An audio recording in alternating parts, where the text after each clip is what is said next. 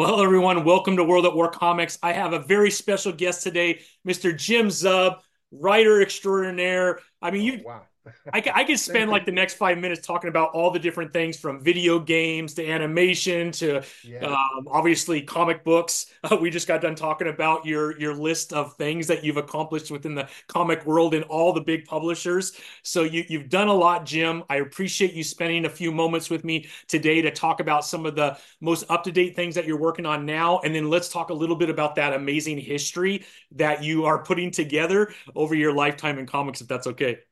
Thanks, man. Uh, thank you. Thank you for the enthusiasm. Honestly, uh, it's a it's a real dream job. It's a joy to be able to do this and to get to work on both, you know, obviously original creator owned stuff that I've done over the years, but getting to contribute to a lot of really, really cool properties, stuff that I loved growing up, stuff that I've become a fan of over the years, and to have readers respond to it. That is the thing that makes the big difference. When the readership is there and when they're pumped and when they're excited and they let publishers know that they like what I'm doing, then more opportunities come my way. So it's just been a, a wonderful ride. Uh, and and right now, like 2024, I feel like I'm in one of the best spots I've ever been in. It's uh, it's an absolute joy. I mean, I think that's so encouraging, especially when you've been in the same industry for a little while. Um, you've kind of accomplished a lot of different things. And it's one Mhm. thing for someone to be excited about whatever you're writing right now, but to see that you're excited about what you're doing right now, even though you've been Sure. doing, you, I think that also, as a fan, makes us happy too, because it comes across in the writing, right? You could feel that. Absolutely.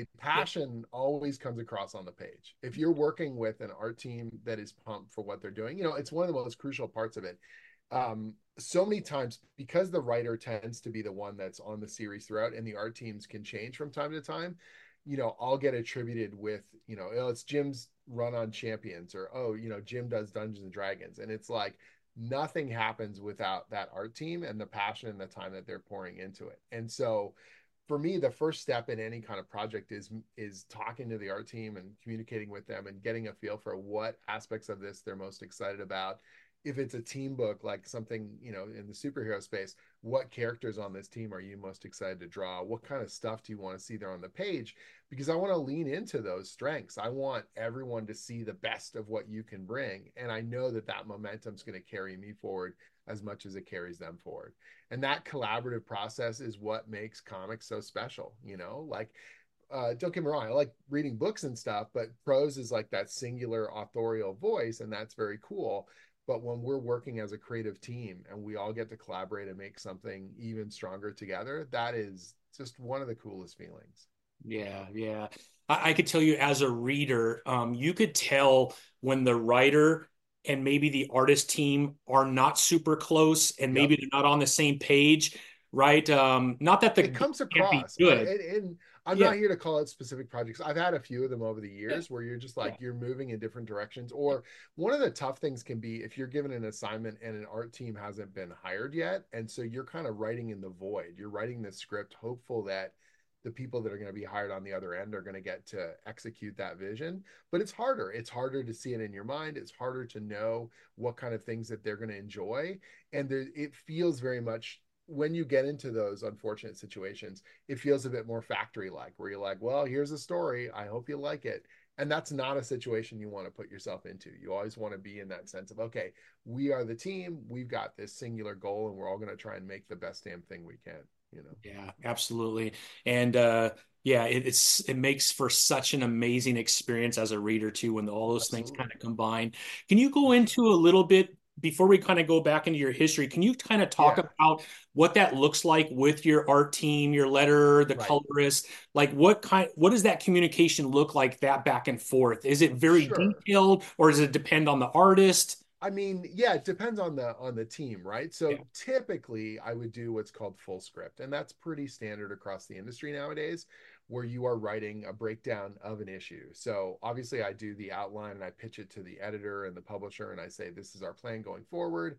Um, in this issue, these things are going to happen, and and you, all the main plot points are kind of played out.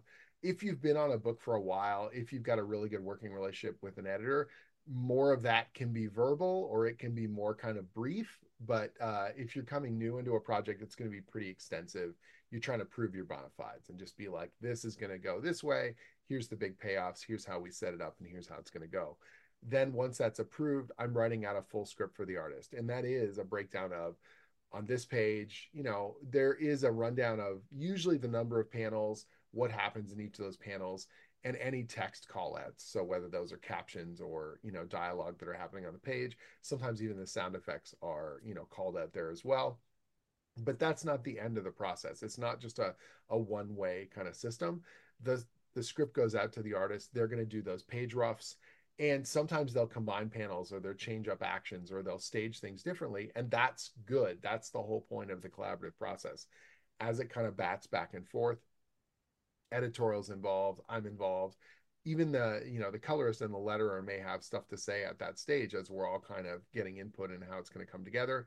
The line art gets finished while the book is usually while the book is going through colors i'm doing a final pass on the script to make sure that the the dialogue is going to fit that it's the most appropriate for the visuals that are going to be on each of those pages the lettering gets finished as the colors are getting done and if it's something like a monthly book that can be right to the line like in terms yeah. of print deadlines and stuff i don't think people in when I've worked with traditional publishers in the prose space, or you know, um, my wife and I do a series of books called the Young Adventurers Guides for Dungeons and Dragons, and those are done with an imprint of Random House, and that's very traditional kind of publishing. And they're used to like, we're finishing the books eight months before the book, you know, is going to be released to the public, and all the editorials finished, everything on the book is done. When I explain to them the shipping schedules and the printing schedules on comics, their heads spin because they can't believe how kind of breakneck it can be that we're turning around these books, you know, every four weeks. And and if it's the Christmas holidays, we're cramming it all together right up against, you know, the line and and trying to make sure this stuff can be done. And I've done edits and adjustments on a book, you know, hours before it goes to press. And you're just like, that's that's the nature of comics. It is a, you know, pressure cooker kind of situation. No wonder you're stressing book. out at dinner, Jim. Yeah, well, you just like you're trying to find the right, you know, you you're trying to make sure that this thing is, is, as good as it can be, and that monthly schedule is relentless. And so, you know, the few times I've had the kind of greater lead time, it's awesome. It's really nice to have. But there is some, there is a, a, a spontaneous kind of excitement to knowing that, man, we just we finalize this thing. It's going to press in like four weeks. You're going to see it on the stands, and let's go let's get that feedback from the readership and let's really dig into the thing so uh, i like it i like the the energy of it you know my inbox is a constant sort of flow because again you're not just writing a script. It's like every stage of that production you're you know while i'm writing say two or three issues ahead of time the roughs are coming in for you know the previous issue and the colors are getting finalized for another issue and the line art and the lettering. So you're not just looking at one issue. If it's a monthly book i'm looking at five or six issues at various stages of production and then when it moves to the next stage there's another one coming in the front door you know? Uh, on a mini series that's pretty rapid. You're just like oh i'm kind of looking at every issue of the mini series simultaneously and then as each one gets done we send it off the mini series is done and you're like whew all right finished. But like monthly is a marathon. That's the whole purpose you know? You you are not just thinking now you're thinking six months eight months from now what is the story going to be? How are we foreshadowing these things? How are we setting it up you know do we have the same art team consistently throughout hopefully but if not are we hiring people for that next arc are we dealing with everything from covers to ad copy to all those other things while the book's getting done, while you're writing on the constant basis. And I know for people who haven't been in the business before, when I describe it to them, they're like, how does that even work? And you're like, well, it's it's imagine you're on a train and it can't stop, and we're throwing tracks down in front, you know, and uh, it's uh, it's invigorating, you know, and uh, good way to put it. Sometimes ridiculous, and and but there's some there's an energy to it and you kind of get used to it. And i don't know maybe yeah. it's just like stockholm syndrome. You just get so used to it you're like well that's how we do it here.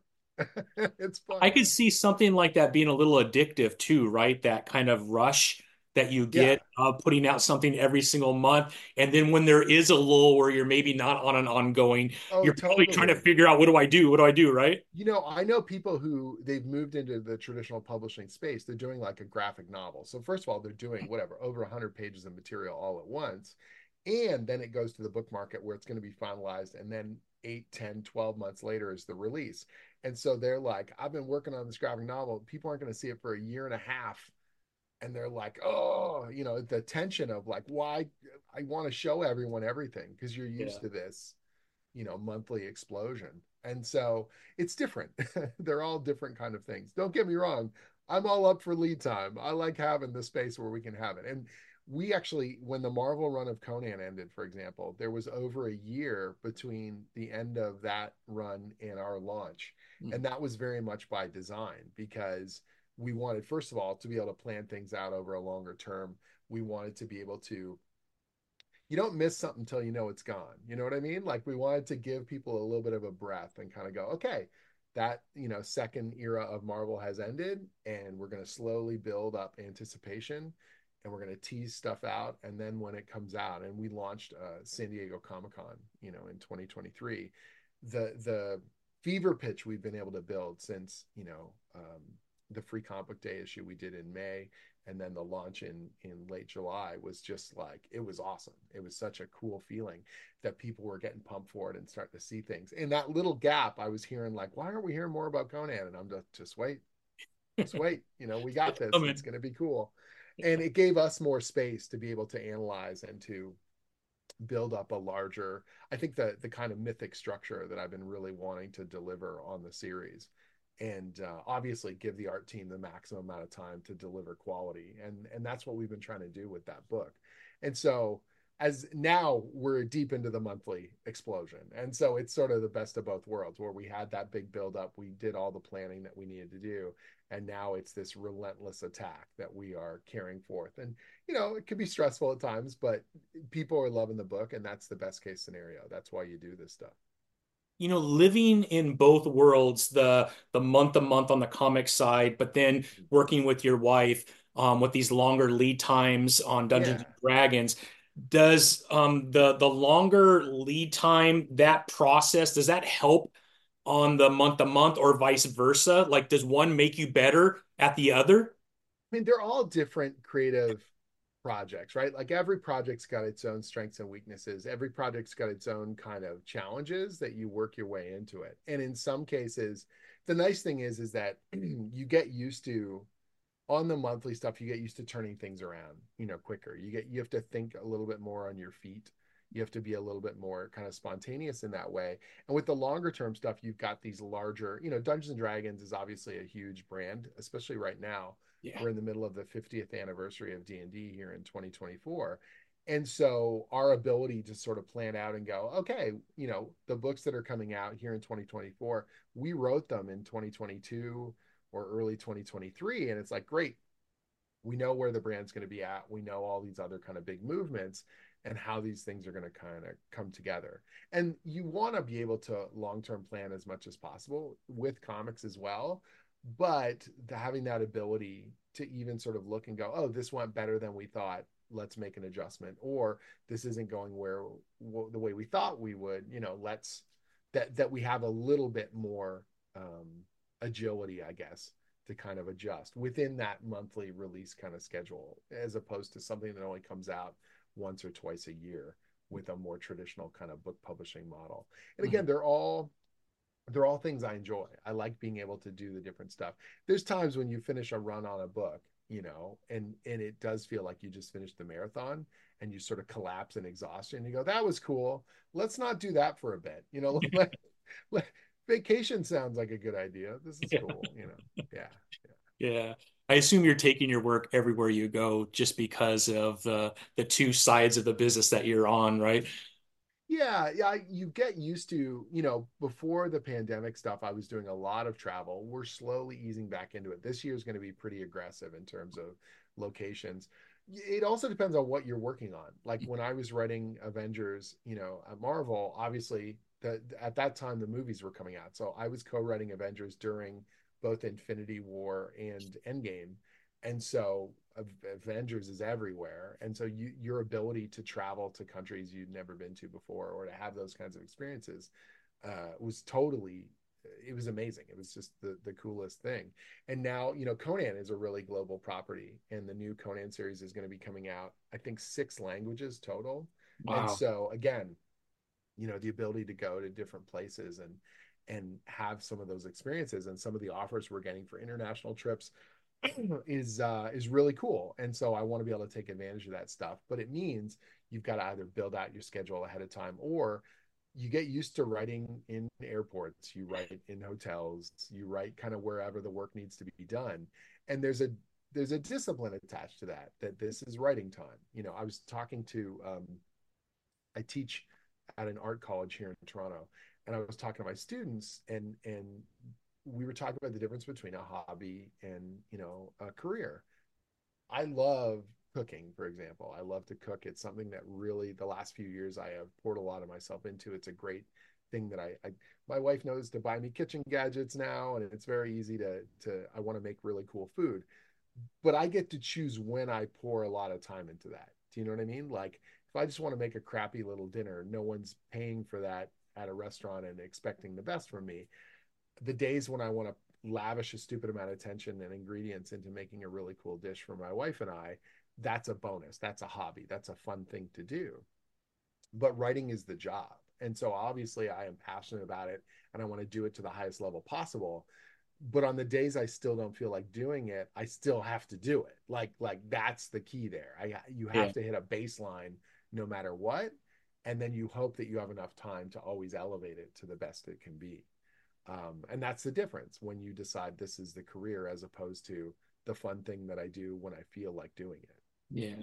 Is it easy for you to turn it on and turn it off throughout the day? Do you have like set times? This is when I do it, and then I try not to touch it again after a certain time, or is that hard? Yeah, I, I try to be pretty, you know, focused with it because the the variety of of challenges coming at you, whether you're doing a proofing day or a story planning day or a research day or a scripting day, it's always a little bit different. So I can't just say, oh, it's a nine to five kind of thing, especially when you're working with artists in different time zones. like you get messages at weird hours and you're sort of like, well, it is middle of the day in Spain. So yeah. I guess I better, you know, like better pull that reference together for me or whatever. So it, it, it's different in that sense.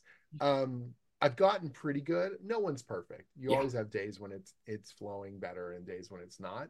If I've got the outline in mind and I've been like building up anticipation, like, oh, I know this scene's going to be awesome. I can't wait to get it on the page. Obviously, it's a heck of a lot easier. And sometimes it pours out of your fingertips, and other times you got to kind of grind. But I better now than I think I've ever been about being able to block it out and kind of go, this is whatever, four hours worth of you know work. This is going to take me two hours or this is going to take all weekend or this is going to take you know whatever. So i'm not promising stuff that i can't deliver you know? Yeah. and and my wife also knows if i've got this like okay i'm shutting the door to the office like i am hyper focused like we're on i'm on deadline. This is intense. We got to do the thing. And it's not to say that you know there's always stuff that gets in the way of your schedule but it's also about when you work from home, your friends and family can sort of be like, "Oh, it's not like a real job," and you're like, "Oh, it is such a real job." And there's flexibility to it. It's not always nine to five, but you still need to block out those hours. And if you're not doing them here, then you're going to have to give them elsewhere. And so you need to know that that's that's the commitment that it's going to take. And when it goes easier and it comes together faster, and you're done a little early for the day, you're like, "Awesome." That's a bonus, you know. Yeah one of the great things, and I guess this happens through a lot of comics, but reading Conan, what I really love are these kind of short story arcs of like, Ooh, you know, four you. or five issues. Yeah. I love it because it's self contained. Mm. I feel like I could capture the essence of each of those stories because it's it's not like 12 issues where then I forget what happened in right. issue one and two. Um, I, I love that. I think it's but, a it's a strength of the character, absolutely. Yes, that yeah. if you look at in the 70s, Mm-hmm. Most of the stories were done in ones or two parters, three parters at the most. Yeah. They would have ongoing threads and plot lines. Yeah, man, absolute classic. Devil's Beast. Yeah. Got it. And it's like that stuff, it made for a really easy uh, entry point for any new reader. You know, people tell me, they go, Oh man, uh, how do I start on Conan? And I go, It's easier than any superhero book. Yeah. Because all you need to know is that yes, there is a history and all sorts of stuff to the Hyborian Age, but you don't need to know any of that. All you need to know is Conan is a wanderer and he's a survivor, and wherever he goes, awesome stuff is going to happen. You're like, really? That is it. That is the baseline. yes, there is someday he becomes a king by his own hand, and there is the Hyborian Age, and there is a geography to that, and there is a history to these peoples.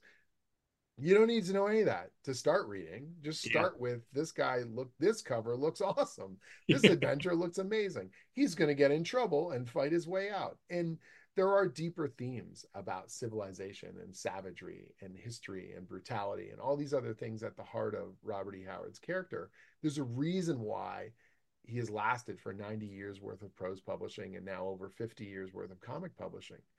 But none of that stops you from just coming in the door none of that is an impediment to to you know just jumping in and enjoying the latest story that's Yeah. what's so great about it You know what I find too as a reader of Conan is, and I want to be careful how I say this because it's not negative, but there's a little bit less fluff in mm-hmm. issues. Like when you have an Right. ongoing and you know it's 20 issues to tell a, Sure. a story arc, once in a while you'll get kind of in a lull in reading in between that. I think that's just very Totally. normal. It happens in every title. But when you have these small three, four, five issue, it's so jam-packed. And I feel like I read through it and I'm like, did I just read all those issues already? It goes that fast. And that's one another I think attractive thing about Conan too. i think it's it's really in the tradition of the original prose stories you know Yeah. the original robert e howard conan stories there's 21 stories one of them is i think considered a novelette and the rest are short stories you can sit them sit down and read them in in one go they were in the pulps they were in weird tales magazine it was meant to be quick, awesome, explosive entertainment. And so that's kind of our job in the tradition of this character. Give you your money's worth every month, give you action packed, cool entertainment and excitement. And then there is a bit of philosophy running underneath the current of it, or there are larger kind of themes going there. But on a month to month basis, like we're going to earn our cover price with cool, you know, action and and building up to those set piece kind of moments that I think people really remember about the book. And so in that way, it's never easy because you obviously want to keep pushing in terms of quality, but it's easy in that broader sense of I know what our goals are. Like Mm. I know we need to make like a cool survival story. I need to put Conan in situations ideally you haven't quite seen before and and make it as bombastic and intense as humanly possible and summon up that feeling that you got, you know, if you were a longtime reader of the series in the classic kind of era, or for a new reader, prove to you why, you know, this character is still viable in the here and now. Yeah. Does that make it easier or harder as a writer though? Because like I, I know you said you made a, a comment that you're like three months ahead of schedule Right. um in, at certain processes throughout there. But as Sure. far as these little four, three, four part, like are you like a year out where you kind of have a, a rough I draft mean, the of like broad plan, the nice thing now is that when I signed on to do the relaunch at Titan, Heroic Signatures is actually the people I work for, and they're the rights holders of Conan. And that's another part that makes this particular series pretty unique. Normally, with a character like this, it's a licensing deal. And so you're working with the editorial of the publisher, and then they're sending everything to the license holder, and then the license holder gives feedback. And here it's a much more direct kind of line. I'm talking to the rights holders directly in meetings at least once a month. And we're excitedly planning out for a very long future on the book. They are much more directly involved than they've ever been at any point in the character's comic publishing history. And so there's less people I have to convince this is the right direction. And I can sort of lay out this really long-term plan and know that that they're on board for it, that we're all really excited for it. So it's like in the immediate short term, the arc I'm working on, or because I was two art teams, uh, both Doug Braithwaite and Rob De La Torre are drawing, you know, different arcs of the book. I'm working on those two arcs simultaneously in a very immediate fashion. But then we're planning out where are things going to be a year from now, you know? And so I know obviously clear through 2024 where we're at. Most of 2025, I've kind of got built uh, at least in the broad structural way. Like these things need to happen, and these are the kind of bits. And sometimes that's as simple as, okay, we need. We've done a bunch of big, crazy mythic stuff. We need a, a two-parter kind of palette cleanser, just like a not low key. It's still going to be super fun and entertaining, but we don't need to do the big, big, big movements of of gods and demons and all that kind of stuff. Um, did you ever watch the X Files back in the day? oh yeah. the episodes that were like the long term i forget what they called them they were like the the conspiracy episodes right the ones that tied into the big alien conspiracy and sometimes it was cool monster of the week. And that Yeah. was fun too. Breaking it up with those kind of unexpected little supernatural hits gave you a really good, you know, episode of television and you were thoroughly entertained and you were off to the next thing. I feel like that with those shorter ones, like that we can do. And and right now we're doing these four part arcs, very kind of controlled.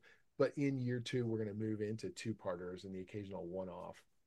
It gives us the chance to tell different kind of stories that are valid for the character, and it gives me the chance to kind of because these are being told out of order. Conan's career is this expansive sort of thing. We can jump to an earlier version of the timeline where he is young and impetuous and sort of testing his limits, or we can play to him closer to you know when he's the leader of men and and leading these armies or man he's the king by his own hand and what does that mean to be in that kind of twilight era of your life and look back at your career and that we are not trapped in one space or that we have to move in absolute order and tell every single story this character is iconic for a reason we're never going to be able to fill in all the gaps that's the whole point you know That's awesome. That's incredible. Well, I appreciate you sharing all of that. I, I was kind of wondering, and will it be um De La Torre and uh um doug and, and yeah, yeah, doug braithwaite yeah exactly. Will so they will they be the two artists moving forward that kind of go back and forth, or could be others too? Right. So those are the two arcs that we've got for through our first four arcs. So Okay. Doug has signed on to do arc four, which we're thrilled about because he's doing Yeah, he's a killing it. job Yeah. on Thrice Marked for Death, which is our second arc. Rob's currently, uh, you know, bulldozing his way through arc three. So arc three and four are locked in. We are currently looking at how arc five and six are going to play out. Rob definitely wants to do so. Savage Sword of Conan is coming back, the Yes. oversized black and white magazine. And one of Rob's dreams is to do a, a large black and white story. And so we need to free up his schedule in order to block out a big black and white. And I want to write it and we're going to put this thing together.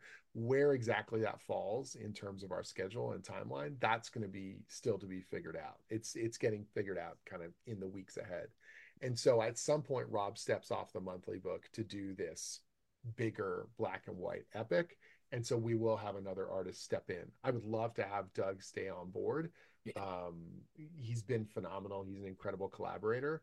And so my job right now is making sure that Arc 4 is so good that he just wants to stay. Yeah. That's kind of where my head's at with it. And we've got other artists that we're working with on Savage Sword and other, you know, variant covers and things like that. And so there's a, a bunch of people that we might um, spin into the monthly book depending on how that goes. We've also got Free Comic Book Day this year is going to be uh, the kind of prequel chapter of an event that we're putting together called Battle of the Blackstone, which builds off of Bound in Blackstone and the other stuff that we've been doing in the monthly book. And the artist on that is Jonas Scharf, and he is amazing. He's doing the Free Comic Book Day issue coming out in May, and he's going to be doing a four issue miniseries for this event. And so he's already drawing that. We do have a killer lead time for that, and he is just doing a phenomenal job. So I feel like it's like all Conan all the time because I've Yeah. these like It sounds like it. I mean, it's pretty exciting. Working on on multiple stories. I've also got a, a Savage Sword story that Richard Pace is drawing. So if you want to get to, it's like four different Conan stories that are like circling me at various stages of production. And I couldn't be happier. It's exactly where I want to be. Uh, I'm having an absolute blast with it. And all my collaborators are awesome. You know, Richard just drawing this cool, visceral survival story. Jonas is doing this very pulp inspired, um, mythic story that I think is going to knock people out. Obviously, Rob's already proved his bona fides on the first arc. Everyone is, is pumped for him to be back His art is so incredible, man. issue nine. And then Doug, Doug is like an absolute veteran who's telling Yeah, one right of the. Craziest, most visceral stories Yeah. possible. In He started in, in uh five, right? The first right. Yeah, yeah. yeah. it's so I- good. you can't go wrong with either of those guys, right? colors. I mean, all of them. I I, so I feel so um fortunate to be paired with such amazing collaborators and they're so giving and they're so excited excited to do the work you know richard starkings our letterers one of he's a legend in the business and he's bringing that old school flair to the lettering in the best way possible you know uh, 100%. like dean white and uh, everyone you know editorial we've got you know chris butera and we've got ashley and fred and jay in the office like the whole team is motivated and pumped in a way that um, I just I've worked on all sorts of really cool stuff. This momentum right now feels extra special. And yeah. so I'm really trying to not just do the work, but also kind of relish this kind of feeling right now. And you hope that it never ends yeah. because it's the kind of place that you want to be in as a creator, where the fandom's responding and the retailers are excited and you're pumped to do the book. And you're like, man, I, I wish I could bottle this, you know, at this moment because it's so cool. Yeah. Yeah. You know, I, every year I do my top 10 comics and, uh, even though it was a short run at the time, it was in my top 10 because it was that good. Oh, thanks, man. And then as I went through other YouTube videos of everybody else doing their top 10, mm-hmm. it was on so many people's top 10, Jim. Yeah. It's incredible how excited people are about it's this great. run. Yeah. You know, it's that weird thing where I love seeing people's excitement for the book. And I'm not, you don't write it for critics. You don't write it for, you got to write the book that you believe in. But the fact that people are responding to it and they're responding to it so viscerally and so excited, I think is, it does charge your batteries. You can't help but feel good about it. You know, um, I've done a handful of conventions since the launch last summer, and every show I've been to, I've got fans coming with stacks of those Conan books and their enthusiasm is infectious. Like they are just so pumped. And whether they've been a long time reader, like I've got people, you know, old enough to be my my dad or my uncle, and they're coming to me and they're like, "This is really awesome!" Like they've got this fanboyish excitement, and I'm thinking to myself, "Oh my god!" And then I've got brand new readers who have never read the book before, and they're like, you know, people told me I got to buy the Conan book, and now I'm hooked, and I gotta. What should I be reading from the old stuff? And it's wonderful to be able to, you know, turn their attention back to the source material or to some of my favorite runs from, you know, years past, because it's the thing that motivated me, you know, when I was a kid and when I was a comic collector, and um, it feels awesome. It just feels so cool to be in that space right now. Yeah, I've I've heard you speak a few different times, and I watched your TED talk, which was awesome. Thanks. But uh, it seems like that this fantasy realm or genre has played a big role in your life. Um, from Dungeons and Dragons, which you you had a, an amazing TED talk on, and then obviously you've been involved with Dungeons and Dragons for many years. But even Conan, did did you read Robert E. Howard at a, a young age, or when did you first get exposed to Conan and then some of these other fantasy properties? I mean, I was really young, so it's hard for me to put a pin in the, which yeah. ones came first. My older brother was he's always kind of been my um when I was young, he was my my inspiration in the sense that whatever he was into, you know, you want to be like your older brother. You want to be like your older siblings and and kind of get along with them and whatever. He was a voracious uh, prose reader. He read a ton of sword and sorcery. He actually read a lot of sci-fi, and I kind of bounced off most of that. But the sword and sorcery stuff I loved, and we got into Dungeons and Dragons together, and you know we were collecting comics together, and so very much his taste and the things that he liked. I was a lot of it. I was kind of of soaking up and just kind of marinating in it. And he had the Lancer paperbacks of Conan the Barbarian. So those were the ones that are Robert E. Howard stories but they were re-edited and in some cases rewritten by um, L. Sprague de Camp and Lin Carter. And some of those stories are good and some of them are, are kind of wonky, but the original Howard Prose really punches above its weight class and it's so, so good. And those Frazetta covers are iconic for a reason, right? And so those stuck with me. We saw obviously the Conan movie with Arnold Schwarzenegger. And even though it's not a good pure adaptation of the books, the excitement and the adventurous quality and the danger and the iconic kind of nature of it makes it so it casts a huge shadow in terms yeah. of pop culture for good reason. And so you mix that together with our obsession with d&d and the kind of adventure that they do in the conan stories. Like to me dungeons and dragons is not high fantasy colorful explosive. It's much more kind of mysterious and we're a group of thieves or we're a, a, a, pack of adventurers going in way over our head deep into these you know labyrinthian tunnels. And whether can we you know fight our way out? Can we get through these traps and deadly things? And even if we don't understand the bigger you know cosmic forces at work we're going to get this treasure. We're going to get through this danger. That's always been very intrinsic to kind of classic d&d to me and so that's Conan. You know, when you think of Tower of the Elephant or you think of God in the Bowl or those mm-hmm. old school stories, those are capers and those are, you know, Conan as a thief and Conan as a as a cutthroat or a, a, mercenary. Those are the kind of stories that really informed me, and the survival and the kind of dark danger aspect of it was at the heart of what I thought those stories, why they worked for me, you know. And so you see a lot of that in my fantasy storytelling characters in over their heads and characters on their back feet and characters who who have ticked off demons and gods and they have no idea you know why or what's going on.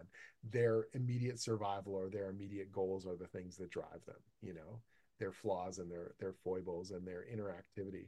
That's the stuff that i love about fantasy is is the great unknowns the survival kind of quality mm-hmm. that the map is unfinished you know in a sci-fi world or in kind of modern technology we have mapped every you know mile of the earth. We know where a lot of things are. We've answered tons of questions with science and that is amazing. And me as a you know person living in the modern era i deeply appreciate all that stuff. But in terms of adventure and myth and storytelling i love the unknown. I love the characters can't just pick up a cell phone and call for help you're in deep and you don't know if you're ever going to get out you know? Yeah, yeah. yeah. maybe conan 2099 maybe he'll have a cell phone. Right. But this is the thing is that I, what, what's amazing about a character like conan is that it is iconic in that broader sense that if you say the word barbarian yeah. everyone sees that character. Yeah. he is the superman of sword and sorcery. He is the originator. He's the template that everyone if you are not using a character like Conan, then you are purposefully playing against type. Do you know what I mean? He's yeah. the template. So either you are using a Conan like character or you're purposefully avoiding the the template in order to say something. Mm-hmm. And that by its own nature, the absence of it is your acknowledgement of it, if that kind of makes sense. You know Absolutely. I mean? yeah. Like if you choose to make a superhero do they fly like Superman? Do they have a cape like Superman, or do they not? You know, and that's kind of the we're trying to not be Superman, or we're trying to be more like Superman, or we're trying to explore these qualities of Superman. That tells you that that character is the template of the genre, and Conan is very much that in the sword and sorcery space. You know. Yeah, yeah. Um, I just got done watching. I think it's 1983, 86, The Fire and Ice. Um, oh, cool. Frank yeah, yeah. yeah. Yep, the Bakshi animated cartoon. Exactly. Yeah, it's incredible the, how that Frazetta was at that time, right? It's incredible. Oh my god. The yeah. the Frazetta's imagery is yeah. so powerful and the posing is so intense. They don't it's not um the highly rendered kind of photo reference sort of artwork. It is this explosive gestural you know action storytelling. It is more than real life and that's the whole point of it. And you know part of our job is trying to find in the comics the kind of storytelling that feels that way that these characters are not superhuman but we push them to the absolute limits. Conan can be injured. Conan can you know he could die. This is bad news. It's not super heroic invulnerability you know and how far can you sort of push that yeah. while still having this insane over the top kind of dramatic air to it. Yeah that's incredible. Now as far as you know growing up you have the fantasy side with dungeons and dragons conan. Um, when did like superheroes become more part of your life?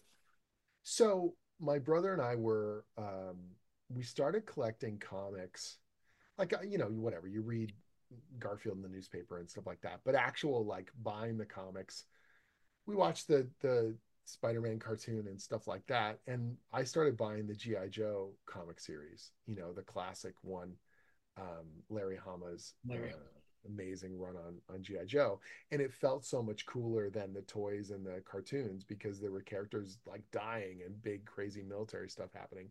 And in the the the GI Joe issues, of course, they'd have ads for other comics and stuff.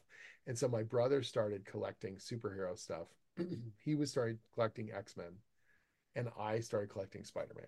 And that was sort of it. Like from there, we started to branch out and get other books in the Marvel universe. I would occasionally buy Hulk or Fantastic Four.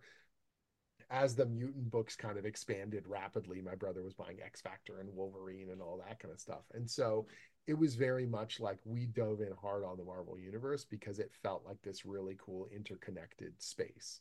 And you got to buy Alpha Flight because I'm Canadian, so of course you're going to buy that. of course, and, you know all that kind of stuff, right? And so, um, the official handbook of the Marvel Universe was really transformative to us because obviously the original stories were all being done by freelancers, and a lot of those guys were just making stuff up on the fly. But the official handbook had this encyclopedic quality to it where it made it it read like it was all part of a continuous story like it was meant to be and that they were interconnected and nowadays you've got you know digital archives and trade paperbacks galore but back then you didn't and so in many cases uh, a really old issue that was formative to a character's origin or to key moments in their story, you would never get to read those stories. You would hear about them in little flashback panels, and it would tell you with the little asterisks and the caption, you know, see Fantastic Four number 49, you know, first appearance of Silver Surfer or something. And so, because you couldn't just read them, you couldn't just pick them up and read them, it had an almost mythic quality. It was like someone told you. And then back in the day, Galactus showed up and it was a really big deal. And you're like, man, that issue's up on the it's hundreds of dollars and it's on the back issue board at the comic shop i'll never be able to buy it i'll never be able to read it but it happened it's yeah. like someone told you ancient history and it's so cool and the and the the handbook of the marvel universe was this encyclopedia that told you all the cool things and so it felt like you were part of this amazing ongoing you know fictional universe that was ever moving forward. And you don't really remember the stinkers you just remember the hits. You just remember the stories that knocked you out and the artists that blew your mind. And uh, it was really cool. It was really special to us. And so when i finally got the chance to start writing in the marvel universe that was one of the coolest experiences because you were like you get to add some bricks to the house of ideas you know you get to to build on this foundation that has that has been and acknowledge that and then try cool things out and make new characters. The first time I made a character and they showed up, I mean, they're not in the official handbook of Marvel Universe because they don't publish that as a book anymore. But even the Marvel Wiki, like literally the week after we made something and it was referenced on the Wiki, and you're like, oh, that's part of the Marvel Universe now. Oh, that's addictive. I, I got to do more of that. You know, yeah. I got to make more stuff and and hope that people you know like it and and acknowledge it and remember it and that you're playing this kind of constant um, marathon where someone runs with the baton for a while with the character and then they hand it off to you and now you got to sprint like hell and do cool things with them and then you got to hand it over to someone else and you hope that you do a good enough job that future writers will reference what you did mm-hmm. and be excited to build on that as much as possible you know yeah at what point did you realize that you wanted to be a comic book writer professionally? Like, did you kind of um, ease into it and then it just happened, or you knew right away this is what I want to do and that's what all you pursued? It was not. It was not the plan when I was a child. My original plan was to be um, an animator. So I went to school for art. I I uh, took classical animation training, like hand drawn Disney style animation, and the reason why is because I there was a school outside of Toronto that specialized in animation. Um, and there were a bunch of Canadians who had worked in animation, and I would see the dozens of names in the credits, and, and it felt like a very reasonable dream. I don't know, that sounds weird, but like yeah. I could be one of those. I could be the name that just goes whiffing by. Maybe one of the lead artists at some point, but you never really think of I didn't think of myself as the author of a book or something like that. That felt to me growing up you know you would read about whatever the people that worked at marvel and they were all either new yorkers right yeah. or they were brilliant british people and i'm like i'm not a, a i'm not neil gaiman or alan moore and i'm not in new york city so this just doesn't even seem humanly possible. The first time i ever got a comic book signed and i found out that the creator was canadian i was just like what? Like that's a job someone could have you know some kid. You remember who it was? Uh the first one i ever got signed was ken steacy mm-hmm.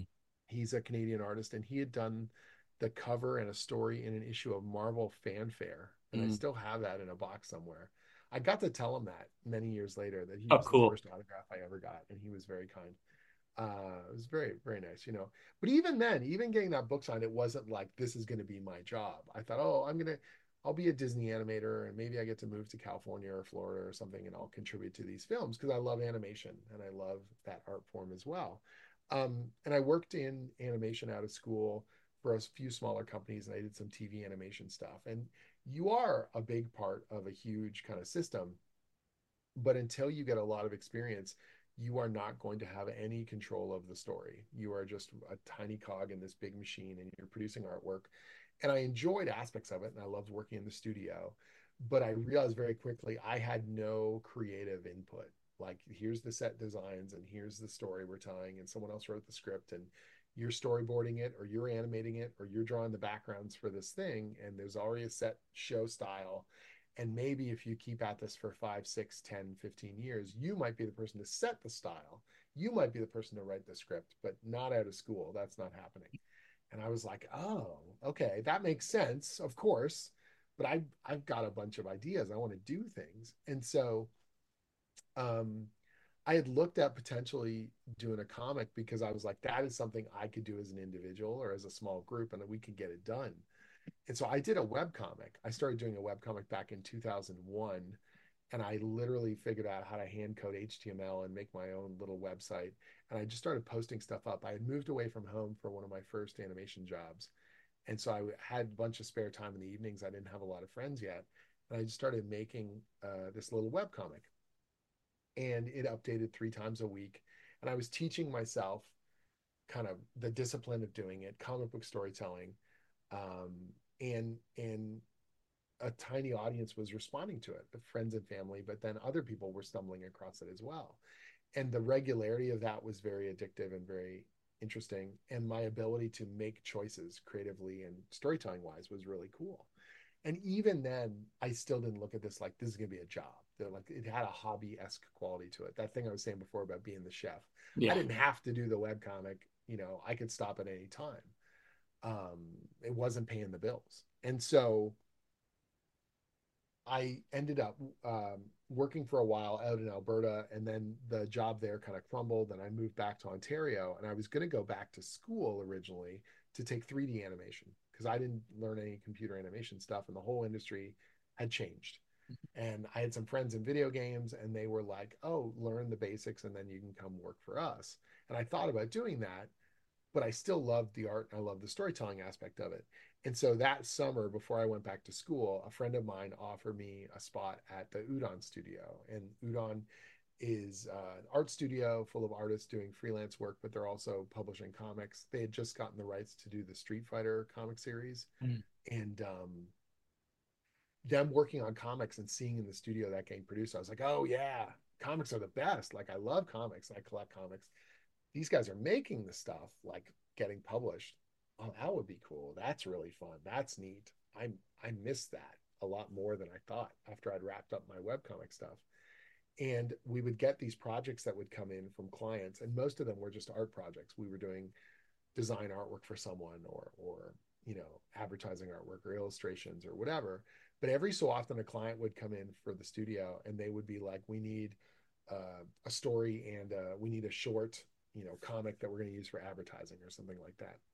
And i was like i'll write it. Like i i can do that you know? And i would get these little projects where i would be the sort of pitch in writer on them. And just those tiny little stories i was like oh i miss this. I'm having a lot of fun. And so i finally hit the point where one of the artists and i at the studio we started working on our own kind of create our own comic series and that became the impetus to like no, you can do this. Like you really love doing this. This is the most fun you've had in years. This is the most enjoyable project. Whether or not this thing even makes money, this is way more of a an important part of who you are than you were than you realized, you know. And once uh, we launched this book, so this is now we're talking 2010. I launched Skull Kickers at Image, and for the first time, people were responding to me and my story. They were responding to my writing and I started to get tethers and interest from other publishers that were like, "Oh, so you're a writer? Do you want to write stuff?" And I was like, "Yes," and that just sort of took me over the top in terms of this Snowball. is viable. I've got to keep doing this. And and push harder and and see where I can take this. And once I got into a really good flow with it, started to do regular writing work and then all of a sudden realizing I was doing more writing work than anything else and I loved the collaboration. I have the art background, so when I talk to the artist in the scripts, I'm talking very visually and when I'm giving feedback and we're talking about design or we're talking about roughs or page layouts or I've kind of been part of that production process and so I'm like, okay, I'm not just talking out of my ass. Like this is, you know, visually this this can work or you know giving feedback based on what we need to see on the page. It's been a really it, it just seemed to work. It all seemed to come together properly. And now you know it's weird because i broke through this point where people don't remember that i ever drew. So if i'm at a convention people will i'll have sketches that i'll do for people. I'll do you know sketch covers or or head sketches or whatever i'm not producing full pages don't get me wrong but i can you know i can bust out something pretty good and people are like, where did these come from? And I go, oh, I, I drew that. And they go, you draw too? And I'm like, I am not Doug Braithwaite. I am not Rob De La Torre, and I would never put myself on that level. But yeah, I've got some art background. I kind of know, you know, my way around that stuff. And um, yeah, it all feels it, it's nice. It's nice to have that, you know, vocabulary when it comes to art and all those other things. And so it was a really organic process. It wasn't.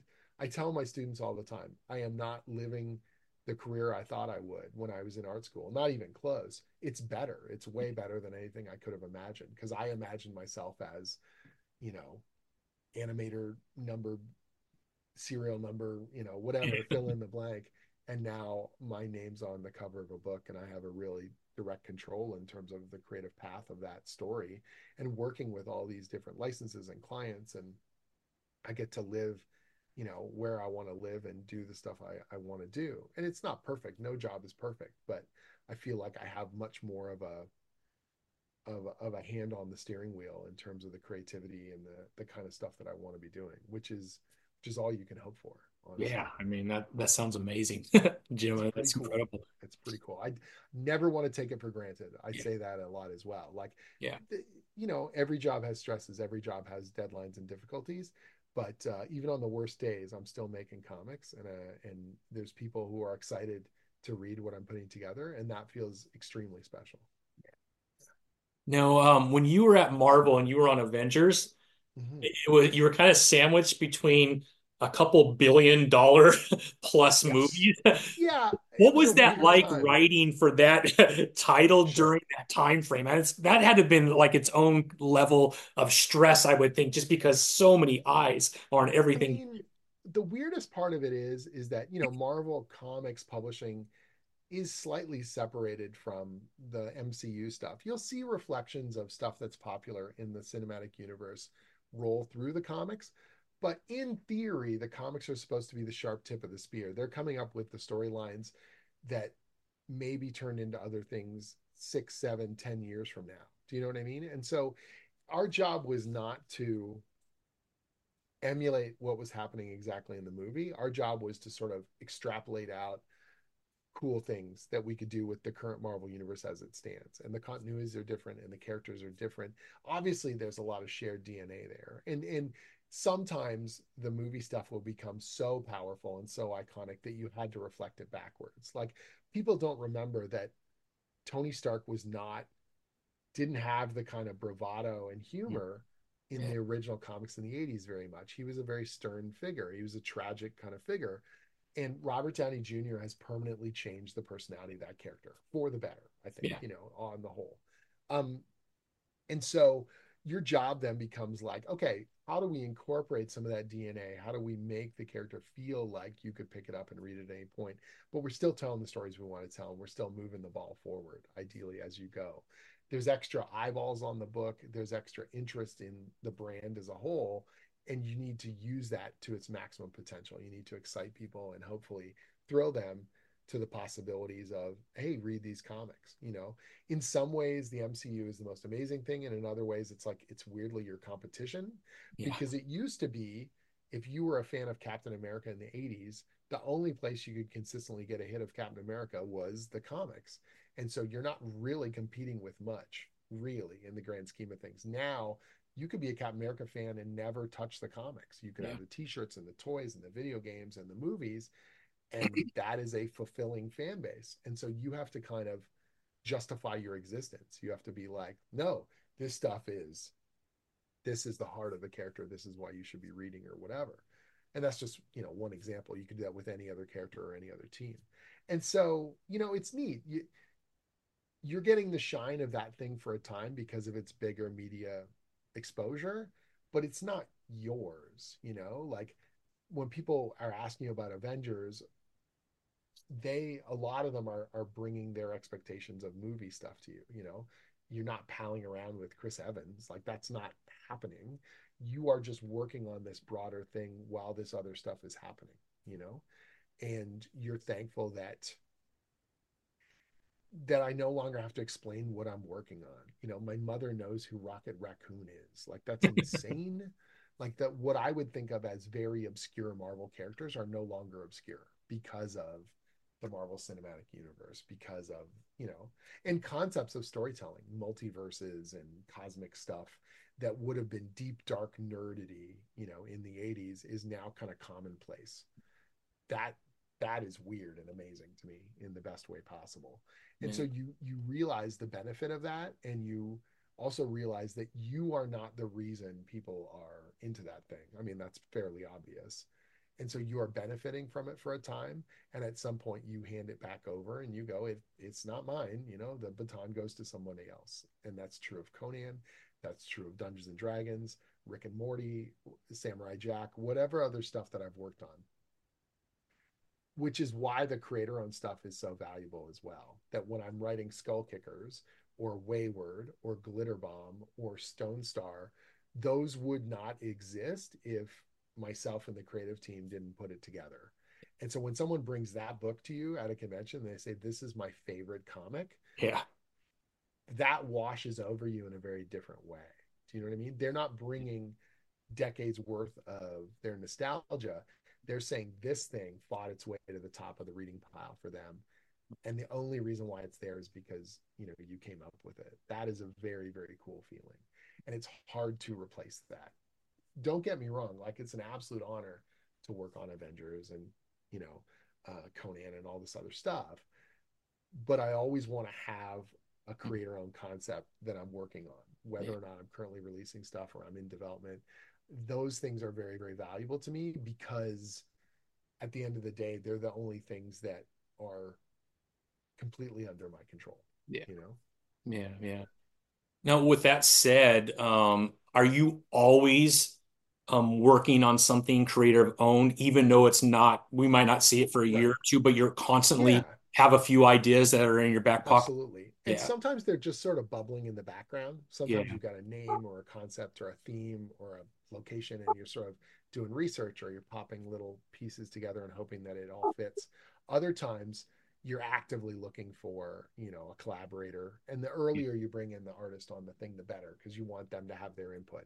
It's not just my story, it's our story. Mm-hmm. The minute that, you know, Steven and I started developing Wayward, he had certain visual things he wanted to do and expectations and ideas. And I want to incorporate as many of those as possible it is not about me writing something and finding an art robot to reproduce it. That is not the point. Yeah.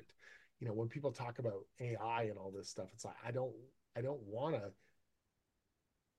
put the the the TV dinner in the microwave and yeah. say I'm a chef. You know, yeah. I want to have that collaborative process. I want to build something with people and that at the end of it we're all very proud of that end result because we have put ourselves into it, you know, as much as possible. And so yeah, I've got a bunch of different concepts that I'm sort of working on. There's two that are definitely have got momentum. Mm-hmm. Uh, but you never know. This is what can be kind of funny about it. You know, like people ask me, well, why did you do Wayward after Skull Kickers? Like, what was the career plan there? And you're like, that was the one that got off the ground. Like, yeah. that was the one that made it through the filters and we got a publisher and the art team was ready and we could make the budget work and the schedule work. And so, as much as you want to have a master plan for exactly where your career goes, sometimes you go, that we got wind on our backs right now. Like, pitch the sail and let's go. You know, this is where we're at.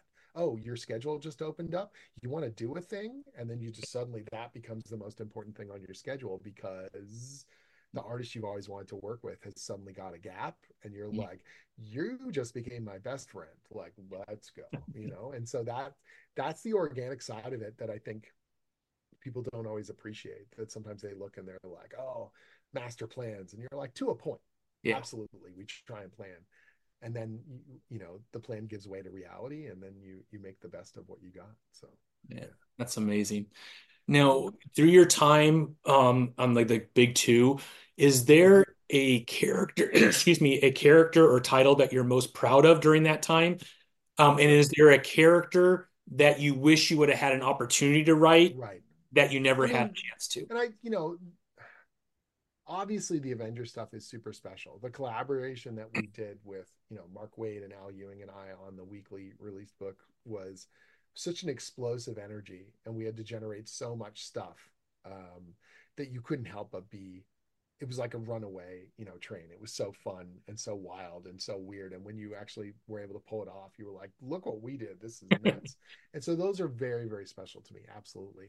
I loved working on champions, you know, uh, the young heroes of Marvel, I still feel like have tons and tons of potential that is unrealized and and needs to be, you know, those characters could be even bigger into the future if they're uh, used well. Um, trying to think, I've done a couple Batman stories, and both the Batman stories I've done, I thoroughly, thoroughly enjoyed. And that character is so iconic that you can't help but feel like you've tapped into something really special with them. And so that's the thing is like every book as i think about it i can think of what made it special and yeah. what made it so cool and and you know thunderbolts was both my first kind of in continuity marvel book and then i got to do the thunderbolts miniseries last year with you know hawkeye and, and mm-hmm. the crew and it's like they're very different thunderbolts books and they say different things about the thunderbolts concepts awesome what a cool experience to be able to do that and to build on that cool foundation and so um they're all i know that's the corny answer. No, no, I mean they're it, all pretty special in their own way, and the mm-hmm. more as soon as you pick up those trades or you look back at that book or you're autographing one, you look, oh yeah, man, that was so much fun. Or this person that I got to collaborate with, they went from just being like a freelancer to a friend, and those are kind of the cool memories that that you can't fully appreciate. You know, the Dungeons and Dragons book was the first time that um, in 2014 Max Dunbar and I worked together, and now we've become really good friends. We've worked on a half dozen projects together.